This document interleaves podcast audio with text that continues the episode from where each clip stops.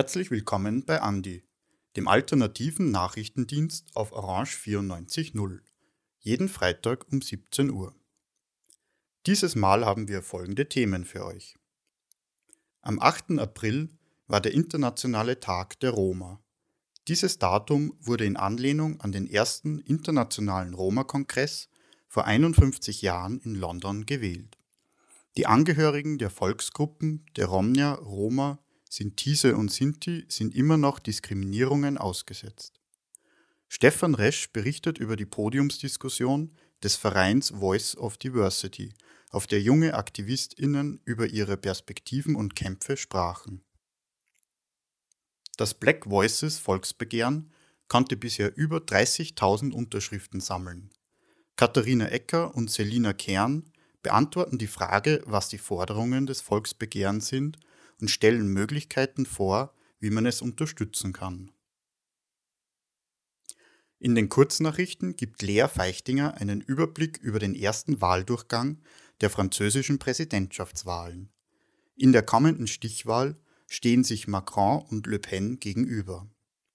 Weiteres wird der jährliche Demokratiebericht vorgestellt.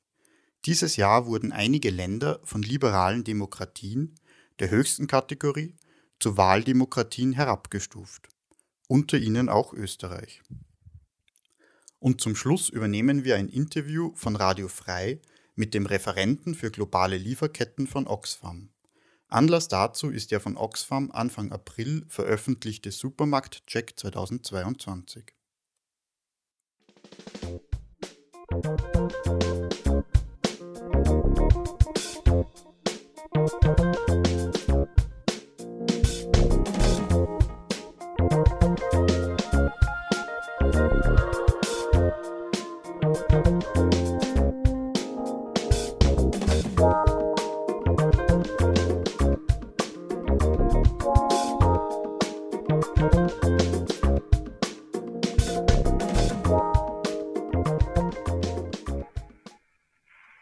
Vor 51 Jahren fand in London der erste internationale Roma-Kongress statt. Und in Erinnerung an dieses Datum, an den 8. April, wird seit 30 Jahren, seit über 30 Jahren am 8. April der internationale Roma-Tag international, weltweit als Tag der Bürgerrechtsbewegung gefeiert. Gefeiert wird der internationale Tag der Roma auch in Wien am letzten Freitag organisierte der Verein Voice of Diversity aus diesem Anlass eine Podiumsdiskussion im Porgy und Bess. Unter dem Titel Next Generation Roma sprachen junge AktivistInnen über ihre Perspektiven und blickten auf die vergangenen Jahrzehnte des Kampfes für die Rechte der Romja und Roma, Sintize und Sinti zurück Seit den ersten Vereinsgründungen vor mittlerweile 30 Jahren hat sich auch in Österreich viel verändert.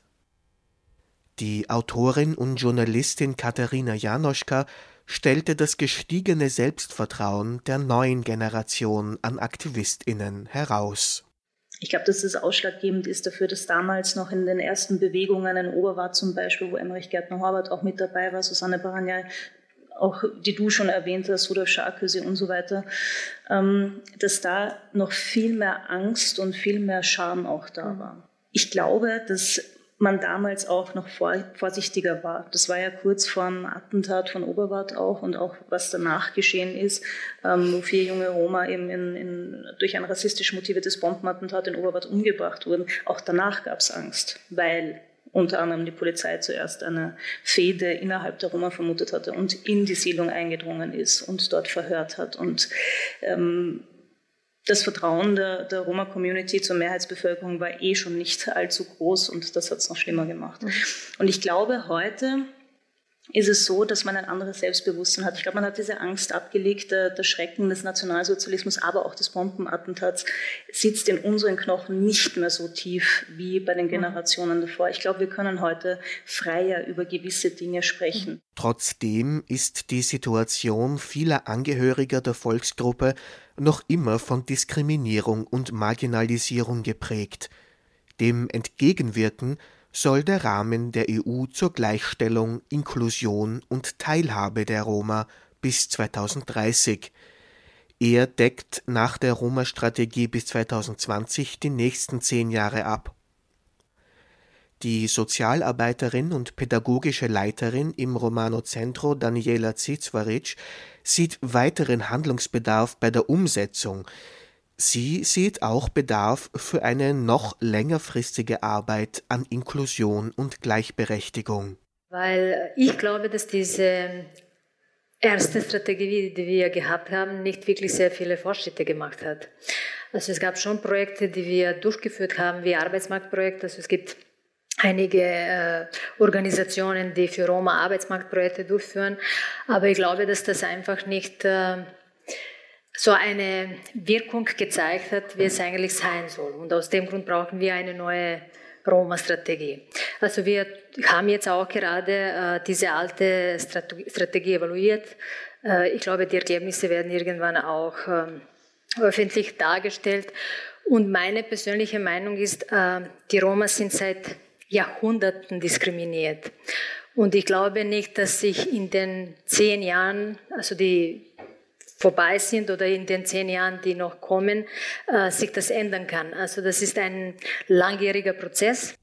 Eine weitere aktuelle Forderung betrifft ein zentrales Mahnmal für die im Nationalsozialismus ermordeten Mitglieder der Volksgruppe. Anders als beispielsweise in Berlin gibt es in Österreich zwar verschiedene kleinere Denkmäler für einzelne Gruppen und Orte, aber kein zentrales Denkmal für alle Romja und Roma, Sintize und Sinti.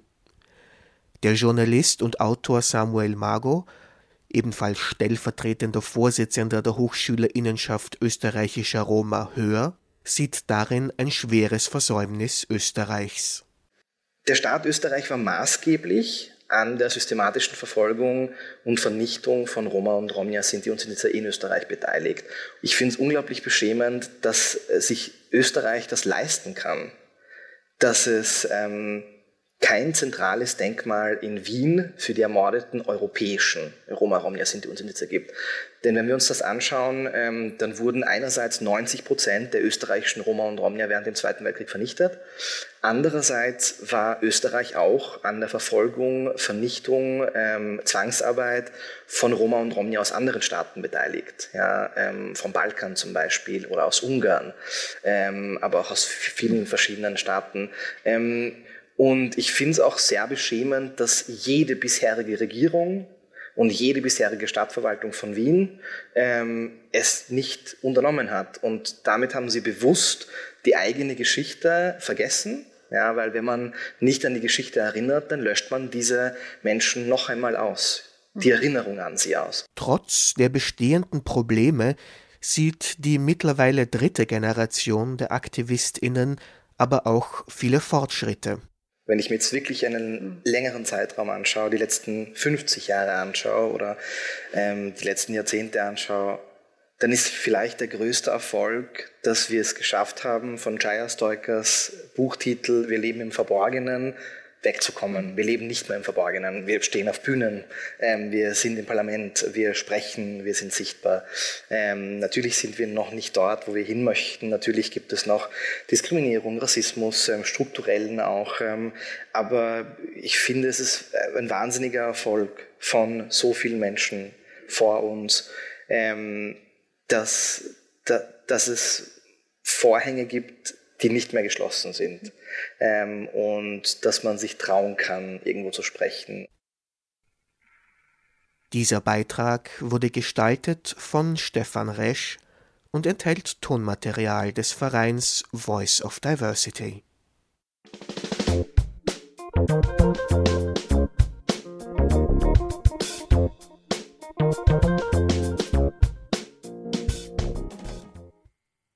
Obwohl viele Menschen im Sommer 2020 im Zuge der Black Lives Matter Bewegung in Österreich auf die Straße gegangen sind, sucht das Black Voices Volksbegehren derzeit noch Unterstützerinnen.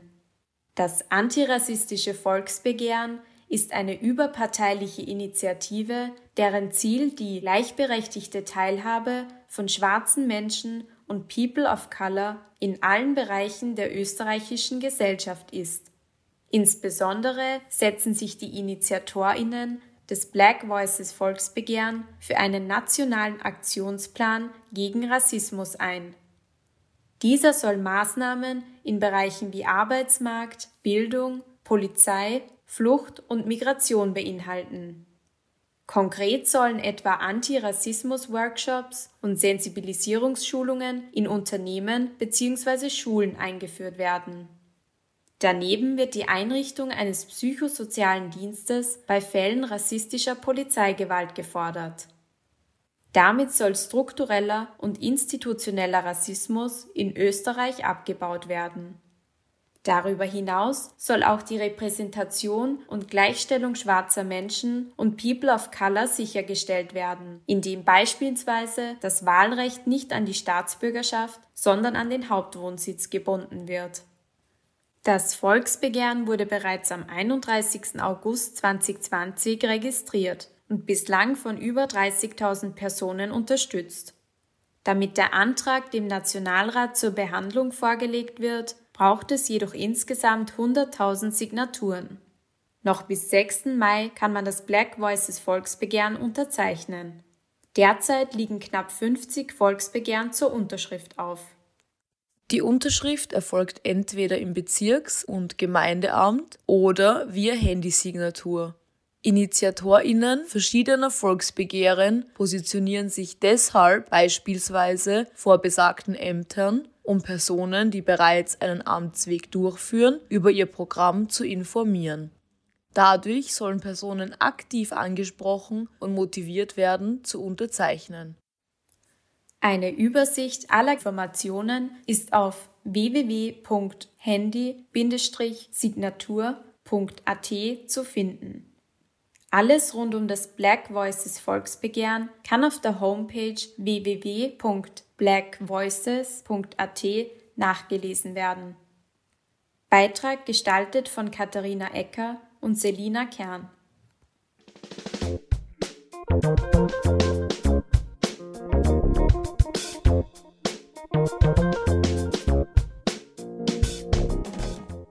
In Frankreich fand am vergangenen Sonntag, den 10. April 2022, der erste Wahldurchgang der Präsidentschaftswahlen statt. Auf dem ersten Platz landete mit etwa 28 Prozent der Stimmen der aktuelle Amtsinhaber Emmanuel Macron. Marine Le Pen, die Kandidatin der rechtspopulistischen Partei Rassemblement National, erreichte mit etwa 23 Prozent den zweiten Platz. Knapp hinter Le Pen landete mit 22 Prozent der Linksaußenkandidat Jean-Luc Mélenchon. Die ehemaligen Großparteien der konservativen Republikaner und der Sozialisten fielen mit rund 5 und 2 Prozent weit zurück. Wahlanalysen zeigen, dass Macron vor allem bei den älteren WählerInnen über 65 beliebt ist. Die zweitplatzierte Le Pen schnitt bei den 35 bis 65-Jährigen besonders gut ab. Auch Mélenchon war besonders bei jungen WählerInnen beliebt. Thematisch wurde der Wahlkampf vom Krieg in der Ukraine überschattet. Ebenso wichtig waren wirtschaftliche Themen, wobei insbesondere Le Pen die hohe Inflation und die steigenden Preise in ihren Wahlkampf mit einbezogen hat. Der derzeitige Amtsinhaber Macron muss dadurch, wie schon vor fünf Jahren, im zweiten Wahlgang gegen die Rechtspopulistin antreten. Unterstützt wird Macron dabei sowohl von den konservativen Republikanern als auch von den Grünen und den Sozialisten. Auch der linke Politiker Mélenchon rief dazu auf, im zweiten Durchgang nicht für Le Pen abzustimmen. Die rechtspopulistische Kandidatin bekommt hingegen Unterstützung durch das rechtsextreme Lager. ExpertInnen gehen von einem bevorstehenden Kopf-an-Kopf-Rennen der beiden KandidatInnen aus. Die Stichwahl zwischen Macron und Le Pen findet am 24. April statt. Im jährlichen Demokratiebericht des Instituts Varieties of Democracy der Universität Göteborg wurden mehrere Länder von der liberalen Demokratie zur Wahldemokratie herabgestuft, unter anderem auch Österreich. Das bedeutet, dass es zwar freie, faire Wahlen gibt, die Kriterien für eine liberale Demokratie aber nicht mehr vollumfänglich erfüllt sind. Im Falle Österreichs diagnostiziert der Bericht eine klare Verschlechterung bei der Transparenz der Gesetzgebung. Die Autorinnen kritisieren außerdem die verschlechterte Vorhersehbarkeit bei der Durchsetzung politischer Entscheidungen. Insgesamt notiert der Bericht der weltweiten Demokratisierung 2021 einen Rückschritt auf das Niveau von 1989. Die Ausbreitung der liberalen Demokratien hat 2012 mit 42 Ländern ihren Höchststand erreicht. Nun befinden sich 34 Länder in der Kategorie, wodurch nur mehr 13 Prozent der Weltbevölkerung in liberalen Demokratien leben. Laut dem Bericht lebt eine überwiegende Mehrheit von 70 Prozent in Autokratien. Reporter ohne Grenzen verweist erneut auf die schwierigen Bedingungen für Journalistinnen, die aus der Ukraine berichten. Die NGO setzt sich weltweit für Pressefreiheit und gegen die politische Verfolgung von Medienschaffenden ein. In der Ukraine registriert die Organisation nun vermehrt gezielte Übergriffe auf Reporterinnen. Bei der Berichterstattung aus dem Kriegsgebiet seien bisher sieben Medienschaffende getötet worden. Unterstützung für Journalistinnen bietet das Zentrum für Pressefreiheit in der westukrainischen Stadt Lviv.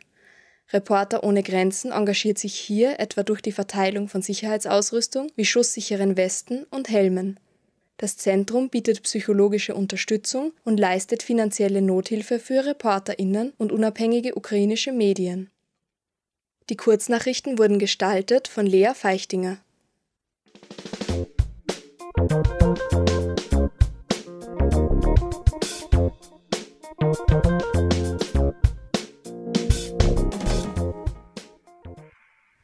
Die Entwicklungsorganisation Oxfam hat Anfang April die Ergebnisse ihres Supermarktchecks 2022 veröffentlicht. Am Telefon bin ich mit Tim Zahn von Oxfam verbunden, der dort als Referent für globale Lieferketten, Menschenrechte und Migration arbeitet. Schönen guten Tag. Hallo, Herr Fluschitz. Unter einem Supermarktcheck hm, kann ja nun vieles verstanden werden. Wen und was hat Oxfam denn da gecheckt? Überall auf der Welt werden Menschen ausgebeutet, die die Lebensmittel herstellen, die wir hier in unseren Supermärkten in Deutschland äh, kaufen. Das reicht von viel zu niedrigen Löhnen im Ananasanbau in Costa Rica über Gewalt gegen Frauen im Weinanbau in Südafrika oder den Einsatz von gefährlichen Pestiziden im Bananenanbau in Ecuador. Teilweise mit dem Flugzeug direkt über den Köpfen der, der Arbeiterinnen versprüht. Und wenn die dann etwas dagegen unternehmen wollen, sich wehren wollen gegen diese Missstände, dann werden sie häufig entlassen. Menschenrechtsverletzungen sind also an der Tagesordnung in den Lieferketten der deutschen Supermärkte. Deswegen analysieren wir mit unserem Supermarktcheck, was die Unternehmen, die großen deutschen Supermarktketten, also Edeka, Aldi, Lidl und Rewe, dagegen unternehmen, um Menschenrechtsverletzungen in ihren Lieferketten zu vermeiden. Wir gucken dabei darauf, wie transparent das Unternehmen handelt, welche Maßnahmen es unternimmt, um die Rechte von Arbeiterinnen zu schützen, um die Rechte von Kleinbäuerinnen zu schützen und um die Rechte von Frauen zu schützen. Und dazu haben wir in, jetzt in diesem Jahr den neuen Check herausgegeben. Und leider kommen wir zu dem Ergebnis, dass das System Supermarkt weiterhin für Ausbeutung steht. Das wäre meine nächste Frage. Wie sind denn die Ergebnisse ausgefallen? Also so insgesamt und dann auch auf einzelne Ketten bezogen. Im diesjährigen Check schneidet Edeka am schlechtesten ab. Edeka ist also das Schlusslicht beim Schutz von Menschenrechten. Die anderen Supermärkte, also Aldi, Lidl und Rewe, machen Fortschritte. Doch auch bei ihnen spielen Menschenrechte weiterhin nur eine Nebenrolle. Diese Fortschritte beziehen sich beispielsweise auf die Offenlegung von Lieferanten, das ist eine Grundvoraussetzung, um Menschenrechtsverletzungen verhindern zu können, auf neue Leitlinien zur Verhinderung von Gewalt gegen Frauen, sowie auf Pilotprojekte für höhere Löhne, zum Beispiel im Bananenanbau und im Kakaoanbau. Doch an das Kernproblem, und zwar den Preisdruck, den die Supermärkte auf ihre Lieferanten ausüben, da wollen auch diese Supermärkte noch nicht ran. Sie fördern mit diesem Preisdruck das Verhalten von Lieferanten, dass die ihre äh, Arbeiterinnen beispielsweise nicht gut bezahlen können und fördern somit die Ausbeutung im Anbau. Und gleichzeitig machen die Supermärkte während der Corona-Pandemie Milliarden Umsätze und Rekordumsätze, weil teilweise während des Lockdowns alle nur noch in den Supermarkt gehen konnten. Dieses Geld, was zum, unter anderem dazu führt, dass die EigentümerInnen von Lidl und Aldi ähm, ihre Milliardenvermögen auch weiter steigern konnten, kommt aber nicht bei den Arbeiterinnen vor Ort an und somit steht das System Supermarkt weiterhin für Ausbeutung.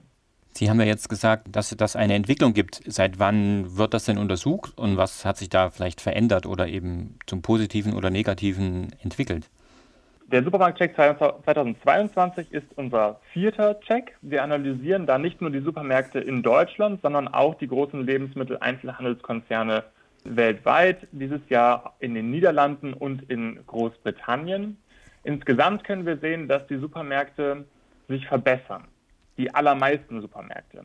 Sie führen inzwischen neue Unternehmensleitlinien ein, um Menschenrechte besser zu schützen. Auch die Diskussion um das deutsche Lieferkettengesetz hat da einen Beitrag geleistet, dass diese Unternehmen inzwischen mehr Verantwortung übernehmen.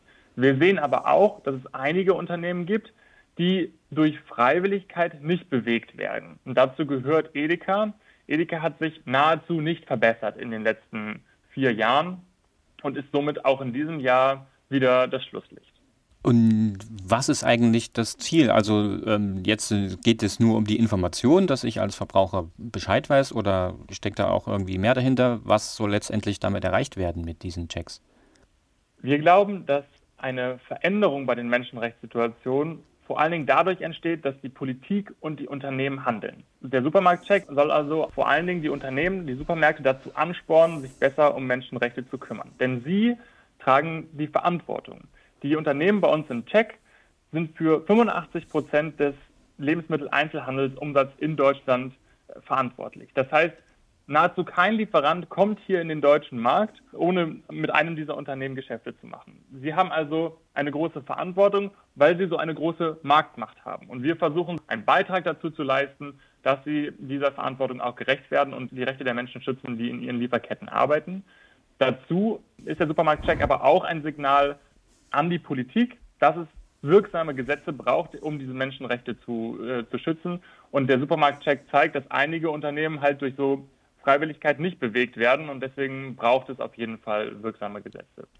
Der Supermarktcheck ist jetzt nicht in erster Linie an Konsumierende gerichtet, weil wir nicht glauben, dass Konsumierende wirklich überhaupt genug Informationen haben, wie die Produkte genau angebaut werden, die sie, die sie kaufen und deswegen auch nicht dafür verantwortlich gemacht werden können für die Missstände auf den Feldern. Dafür sind die Unternehmen und die Politik verantwortlich.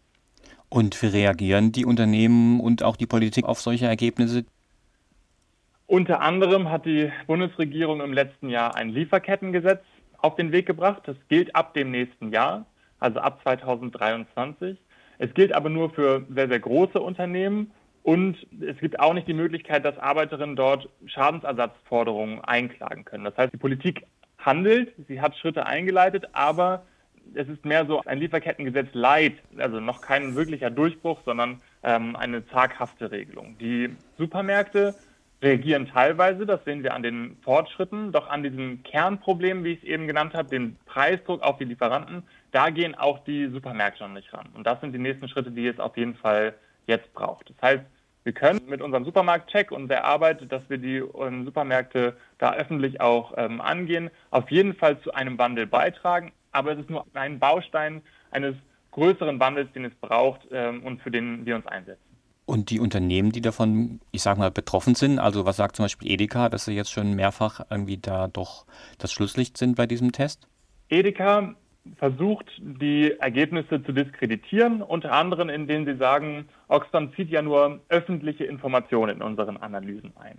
Das ist richtig und das ist auch richtig so, denn wir müssen ja Ihnen gegenüber, der Öffentlichkeit gegenüber, ein transparentes Bewertungsschema darlegen. Denn wenn wir jetzt sagen würden, Edeka hat uns intern aber gesagt, dass sie noch was ganz anderes machen, dann könnten Sie ja nicht sagen, ja, das kann ich, das muss ich Ihnen jetzt glauben, sondern müssten wir das ja auch irgendwie belegen können.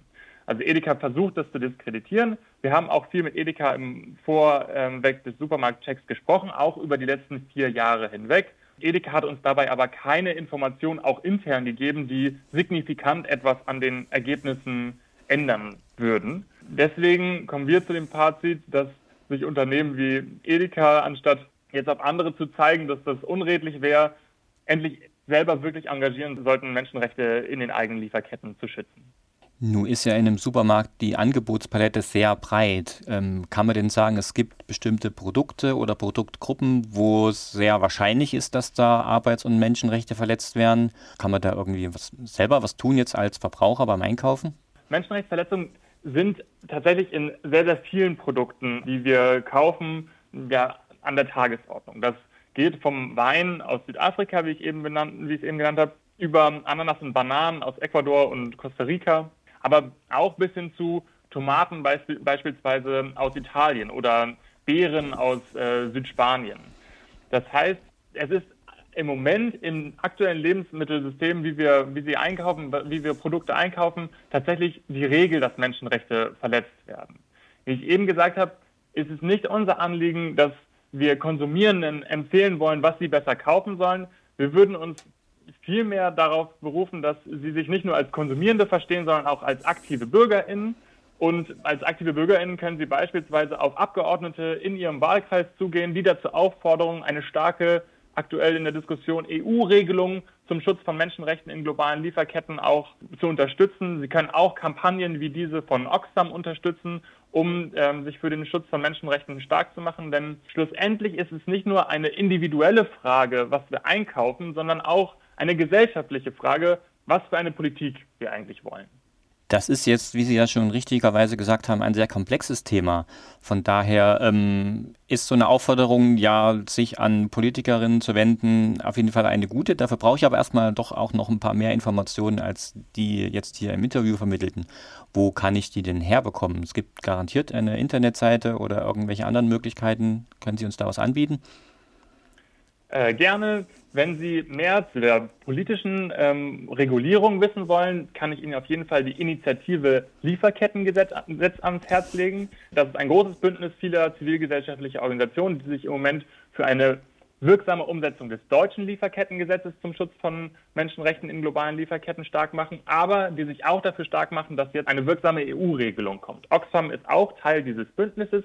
Sie können auch mehr über unsere Arbeit auf der Seite von Oxfam, also oxfam.de, herausfinden. Wenn Sie dazu den Supermarkt-Check 2022 suchen, dann finden Sie dort mehr Informationen. Anfang des Jahres haben wir beispielsweise auch eine Studie zu Arbeitsrechtsverletzungen vor allen Dingen von Arbeitsmigrantinnen im Ananas- und äh, Bananenanbau in Costa Rica sowie im Weinanbau in Südafrika herausgegeben. Dort haben wir beispielsweise herausgefunden, dass Arbeiterinnen bei einem Edeka-Zulieferer der Ananas produziert in Costa Rica, für einen ganzen Tag Arbeit nur 4,50 Euro erhalten. Äh, das sind so einige Quellen, wo, die ich Ihnen so ans Herz legen kann. Informieren Sie sich, stellen Sie uns gerne Nachfragen, kommen Sie auf uns zu. Wir glauben, dass ein wirklicher Wandel, den wir brauchen, um wirklich Veränderungen für die Arbeiterinnen vor Ort äh, zu erreichen, nur auch durch viel Druck aus der Zivilgesellschaft ähm, erreicht werden kann. Ja, dann hoffe ich, dass das auch viele Leute, die das jetzt hören, machen und bedanke mich bei Tim Zahn von Oxfam, der dort als Referent für Menschenrechte arbeitet. Vielen Dank für das Gespräch und weiterhin viel Erfolg. Ich danke Ihnen.